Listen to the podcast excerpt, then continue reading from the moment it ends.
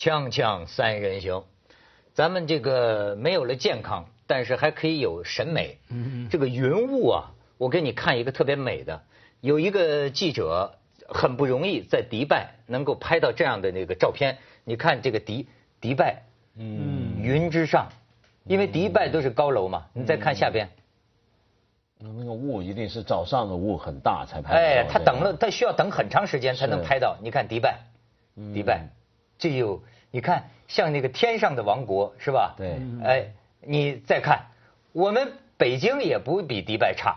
你看，嗯，这 你说这能看？只是这个雾没那么白。是，你你再看下边，你看，也感觉像远处有仙山呢。这是北京吗？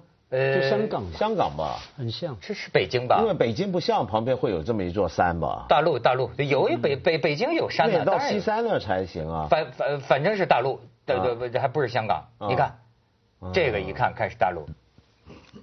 所以呢？没有，你刚说北京那个图片，看有没有图说？我在网上看到一个，你加了图说也可以变成非常浪漫的，也是拍北京嘛，天空嘛，一片云，黑云，然后那个他有人写的一段文字哈，引申出来说，哎呀，那个黑黑的真像什么？我们小时候啊，写书法，用个小小的塑胶盒子，加一块棉棉花，白色的，上面淋了墨汁墨水。然后呢，沾了就可以写。然后呢，整个北京看起来就像被一个这样的沾了墨水的棉花浓浓的、紧紧的围住哈。多现在令我想起水墨画。对对对，其实现在我们国家就是一片泼墨山水。对对，所以这我们这么再讲下去，人家就会说了，继这个张将军在一个电视节目说完。雾霾是为了要对付美国的激光武器之后，对，接着就轮到锵锵三人行说雾霾是为了给中国增加美感，对对对，雾霾是为了复兴中国的这个水墨是吧？水墨写意，现在不是说要提倡中国文化优良传统？没错，就是而且都不是工笔的，一定是写意的，对，大泼墨，因为什么都看不清 是吧？但是我还有更高一筹的，我们要通过这个讲一讲，这他们最最最最说的是人们心中的雾霾，嗯，对吧？你你知道最近于丹都说了，说你可以采取各种各样措施，实在要不行了，那你得靠精神。你靠精神，你买都能靠精神，于丹这有点太什么了吧？哎，我这个要替于姑娘说说点话。我看到微博很多人骂她嘛，我就替她感觉不太公道。哎。他没有说说什么，他不是叫他回去读《论语》就能治物吗？那他大概是说，哎，我们要靠自己发挥正能量哈，不要找空的地方去，还有用正面的能量来面对哈。坦白讲，我们非常无无奈啊，大家都知道一些理由，坦白讲那些理由也大家都说了。因为没有理由不敢说嘛，连国家也说嘛，这是工业还有种种的乱七八糟的生态的滥用等等哈，所以呢不说说了那个不表示你是英雄。不说的话，因为已经大家都说了，你没有理由，因为那个人是只是呃从正能量那个角度来看，你就说他好像有些事情不敢说，哈，好像为了国家来打造打造那个那个正面形象这，我觉得大家很容易把愤怒哈找到一个人，尤其是出名的人，然后就丢他。丢石头，我觉得其实他也是无奈的情况下，大家各自能做些什么呢？对对啊，你你不不不能怎么办吗？跳河死掉吗？你你说的这种心理啊，我倒可以用到香港人身上。我就说啊，这个香港人心中的雾霾，这可以讲讲吗？对，哎，你看最近啊，你们因为你们俩都是香都是都算香港人啊，就是我先听到的是今天早上香港的新闻都在讲什么呢？说这个北京原来要开这个会，APEC，对，什么会？说原本要在香港开，这这开会是个好的商机嘛？嗯，但是好像也不算什么好商机吧，反正就是个国际事件，一个 APEC 的部长级的会议嘛，很多领导人也会来嘛。后来说不不不不不在香港开了，呃，要在北京开。嗯，那难免，当然这个人家国家领导人决定这个事儿，原因不定是什么呢啊？但是在香港就会有人说了，说你看你这个少数极端分子跑到街上，指着大陆游客骂我，人家是。蝗虫，这下好了，好了，人家北京人不在你这儿开会了。嗯哎，你们作为香港人怎么看这事儿？我觉得 APEC 不在香港开，理由都应该是很政治的吧？就是后除了你刚才说的那个之外，主要就是他大概很清楚谋算得到，到时候如果真的，比如说要开这个会的时候。会有很多的，起码亚洲地区的媒体都会来，然后国际上有很多媒体会来。通常媒体聚的越多的时候，各种的社会运动、示威运动就一定会很多，因为这时候就是一个很好的展示的机会。那我想大概怕到时候这种运动就会把整个会议的风头啊、镜头都抢了去了。而且甚至说不定还有什么保安问题，尤其因为香港现在这么强烈的本土意识底下，你有一些国家领导人来了，万一到时候也来些鸡蛋番茄啊什么，那可能不太好看。哎呦，而且就是今天吧，呃，前明报的总编辑嘛，是在是在港岛吧？是。哎，香港还有这个斩人的，前些年这个郑经汉那个名嘴被斩。这次现在是情况，我都不知道这个生命危殆是吧？对，危殆，砍了三刀啊！对，嗯，那那个可以是两件事，可以是一一件事哈。先收回 A 片，你刚不是讲了一句话吗？决定在哪里开是有理由的嘛？你刚说，哎，决定不在香港开哈，一定是有什么样的想法才决定。嗯嗯。问题是就是说那个说法那个理由。有没有用一个妥善的方法来交代？哈，坦白讲，虽然是一个国家嘛，我这个会在什么地方开，本来就预备好了。香港特区这边那个预算几千万也准备好了，也完全开始要去工作。突然说不开的时候，假如这是一个事件需要来公关策略来铺排的话，你预先总要通通气。还有出来说的时候要有一个说法，有一个一个理由。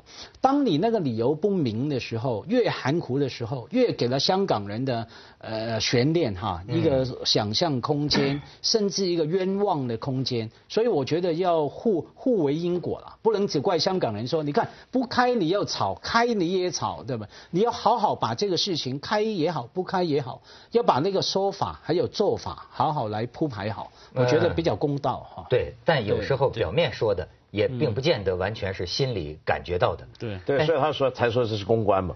但我觉得恰好问题就在这，就因为现在香港政府有个解释，说是是为什么统筹方便啊等等这些理由，大家觉得不是站太站得住脚。嗯。所以佳慧刚才会有这样质疑。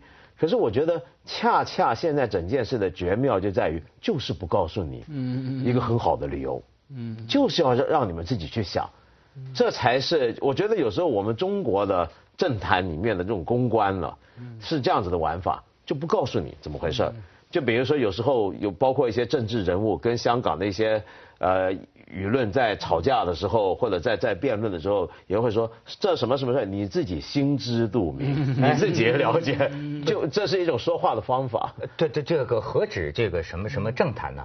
我觉得这个东方民族啊，嗯，都有这个特点，它它叫含蓄啊。还是叫什么？你看咱们拍那个电视剧的名字叫什么？心机啊，心术啊。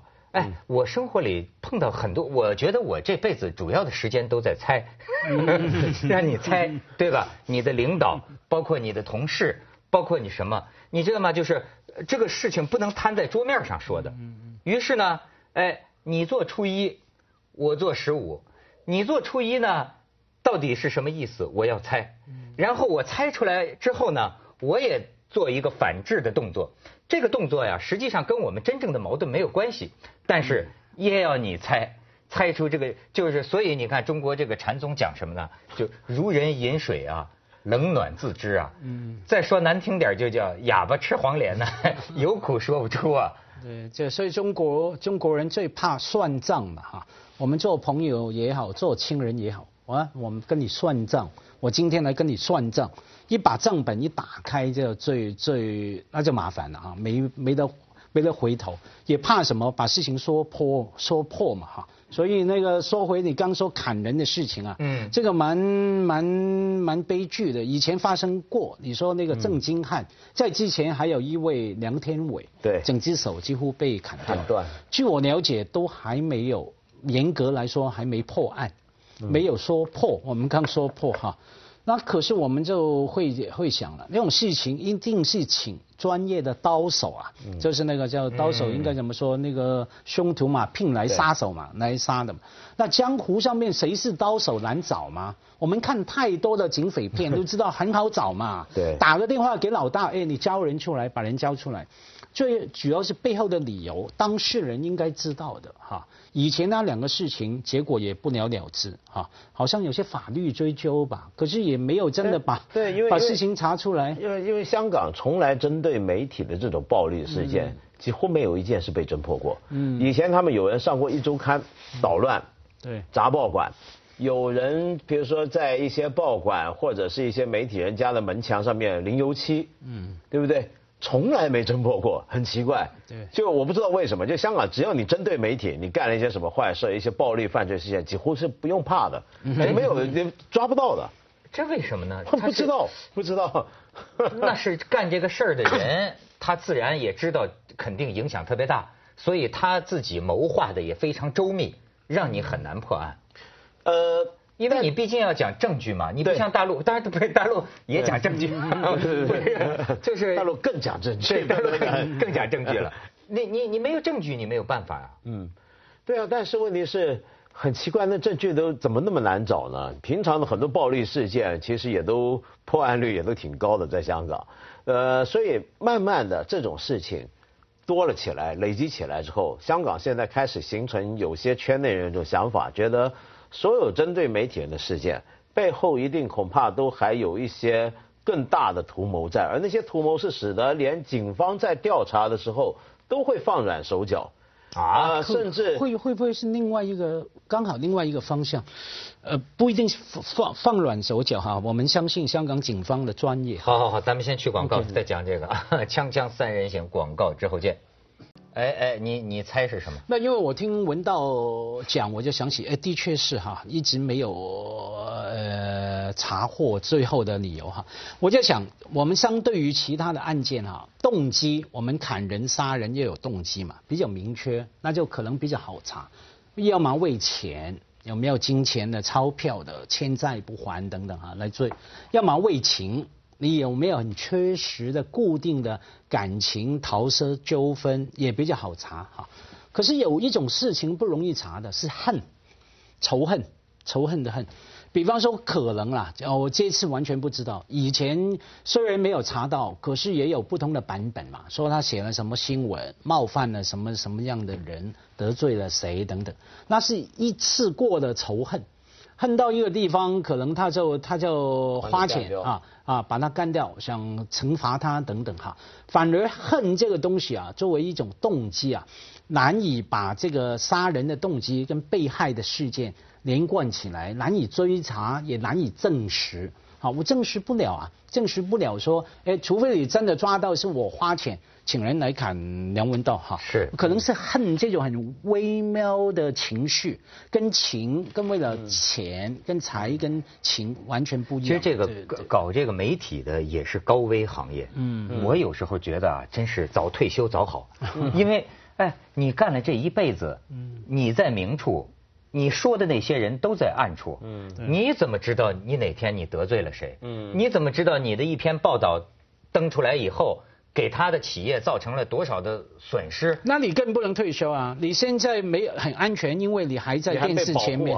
对啊，你退下来你就惨了。对，你应该等到你老到就是连呼吸都要加装一个呼吸器的时候，还继续锵锵三人行。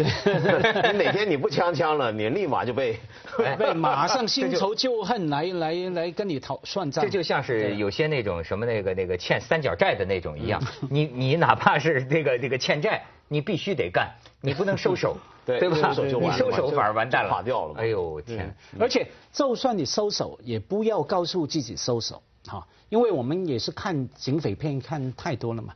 所有的黑社会都是说好，我干最后一票，然后就在最后一票的时候出事了。所以你有一天退休，不要宣布退休。我到最后我自己心里啊，就有一个怎么说呢？一个迷信的底线，就是我觉得我还要宅心仁善。就是不管我说什么，你看，呃，早年说什么的时候，可能有一种特别爱憎分明哈。嗯。但是你看，随着我年龄渐长啊，我就发现呢，世界上的事情是复杂的，有的时候啊，好人和坏人不是那么清楚的。所以呢，我就让我自己有一个呃底线是什么呢？与人为善，尽量的啊，这个两方面都帮人家把话说到。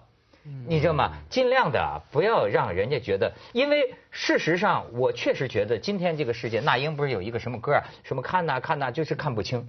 其实，当我们了解了全部的真相之后啊，真的往往发现爱憎很难分明。嗯。所以现在我往往讲一个什么事情，我既为正方说话，我也为反方做解释。但是你看，有的观众他不理解这个，他觉得，哎，你是哪头的？他一定要分清你这个立场。嗯。你帮他。说话，哎，其实我觉得，比如说像什么张艺谋这个生孩子的事情哈，就是，哎，有的时候啊，有的时候需要解释，不是说你支持他。你比如说很多问题，我觉得可以有一个刑侦的兴趣。呃，为什么有这个兴趣？你比如说啊，呃，他为什么呃没有这个公开，或者说他为什么原来不交这个钱？哎，你看我有的时候会觉得啊。需要解释，但是你一个做媒体的人，当你给他解释的时候，有的观众可能就会认为，哎，你怎么站在他那边？你怎么帮他说话呀？你知道吗？就是你，我觉得很多看客呀，他喜欢看你的立场。嗯，尤其现在吧，现在就是我们各种讨论，很快就变成一个非黑即白的立场辩论嘛。就比如前年大家闹得很厉害，韩寒。跟这个方舟子掐的那个事情，嗯嗯嗯，任何人谈这件事情的时候，观众立刻要看的就是你到底支持方还是支持对他们着急的是，你说的要是很模糊的话，对，就两边都骂你。没错，我现在越来越发现，就是很多时候就是呃没有耐心也好，还是缺乏这种好奇心也好啊。很多人在听话的时候哈，你看你一直你这个话说了五分钟，他一直啊在敏锐的在听。他要听你是哪头的，这种心理很有意思。他他他他就是要听，就像当年毛主席说的，不是东风压倒你，不是左派，你就是右派，没有中间的。哎，我就觉得他不关心一些这个客观的分析和解释，他更关心的是你梁文道是支持马家辉还是支持窦文涛？站队站的对不对？哎，这个和这是个什么意思？他也是关心啊，关心到最后，他还是要呃。替你下一个结论，你是站在哪一边？对对对。然后来决定他跟你是朋友还是敌人嘛？他还是关心你的推论。对。可是不管你的推论是什么样，他最后总要抓出啊，after 讲完那么多事情之后，到底你是帮这边还是哪边？那我跟你的关系是什么？哈。所以就在我们那儿叫政治学里的一个词儿叫站队。对啊，站队非常重要。那我就打输了。我有一本书叫《站错队》，香港话叫站错边。对，站错边。八十八元港币，请支持。锵锵三人行，广告之后见。哎，咱一下是讲开去了。我真正要问你们的这个话题，从北京一直就说到香港，就是现在在这个旺角啊，在尖沙咀广东道啊，出现咱们只能就叫极端分子，呃，少数极端分子，香港人，指着我们大陆游客骂蝗虫啊，就是什么什么。你们都发表评论了没有？我我我写过，但是我觉得这件事情就跟我们刚才讲的也有关系，因为在香港今天面对大陆人的态度，或者面对这些所谓本土主义的态度的讨论里面，通常也就出现你刚才说的站队的情况。呃，站队，你是左派还是右派？你是香港人还是大陆人？就你不可能是中间派。所以你一旦提倡，比如说要要包容、要理性，不能怎么样，不能歧视，那你就是站在大陆人那边。可是我我觉得先分清楚啊，这很多大陆的观众可能不了解，发生在广东道的那个骂大陆游客，或者说他们以为是在骂大陆游客，其实很多时候他们不认得，有不是骂错了南韩游客嘛？看样子好像差不多，可能骂了不少日本人是吧？对，也可能骂了一些台湾人，台湾人也说国语嘛，对吧？呃，跟旺角不太一样，旺角那天他们就不骂人了，我觉得他们其实聪明了，旺角他们是拿这个行李箱。就像很多深圳、广东来香港购物的人一样，然后他们不是骂人，他们是干嘛？他们看到大陆游客就说。你不要来香港买东西，要回国回回内地消费，爱国，要支持内地的产业发展啊，什么什么，应该买三鹿奶粉啊，什么是这种？那他拿着行李箱是干什么？他也觉得他是要模仿这个呃内地的游客的行为跟表现，然后他们叫做挤爆，就是让他们形成一个一个一个可见的一个群体，就是说呃他们也来挤一挤。我以为这是表示，就是说这也是我的道路，这也是我的空间，是可以啊，他们。另外，另外讽刺嘛，还有他让内地游客也觉得来香港不是一件舒服的事情。我现在有些大陆的朋友，深圳、广州就不喜欢来了，是什么理由呢？不是说好吧，你不欢迎我，我不来，不是，很简单，来到不舒服，人太多了，因为多到一个地步，在于说连游客也觉得多，不仅是我们本地人觉得，到处都拿着箱子冲过马路。我现在在香港开车啊，感觉好像玩打电动玩具一样，突然看到冲过来，这样冲过来哈。那现在连内地游客也觉得受不了。我你问我有没有写文章是吗？我写了一篇叫《香港不是养鸡场，养鸡啊，养鸡啊，养鸡哈。我就说你把我们大陆游客当鸡吗？哎，人家是香港政府官员，就把香港人当鸡，还有把游客也当鸡。怎么说呢？他说啊，可以啊，再过几年，二零一七年香港有七千万人次一年进出，香港可以承受，对啊，可以承受起来。因为我们有足够的酒店房间，有足够的客运系统。我说那等于养鸡一样嘛，算有一个笼有多大，有多少鸡鸡，还可以再挤一下，再挤一下，对啊，鸡鸡，有一半的人都有。接下来为您播出 《文明启示录》。对对对，我比较大嘛，那就占了三个位置。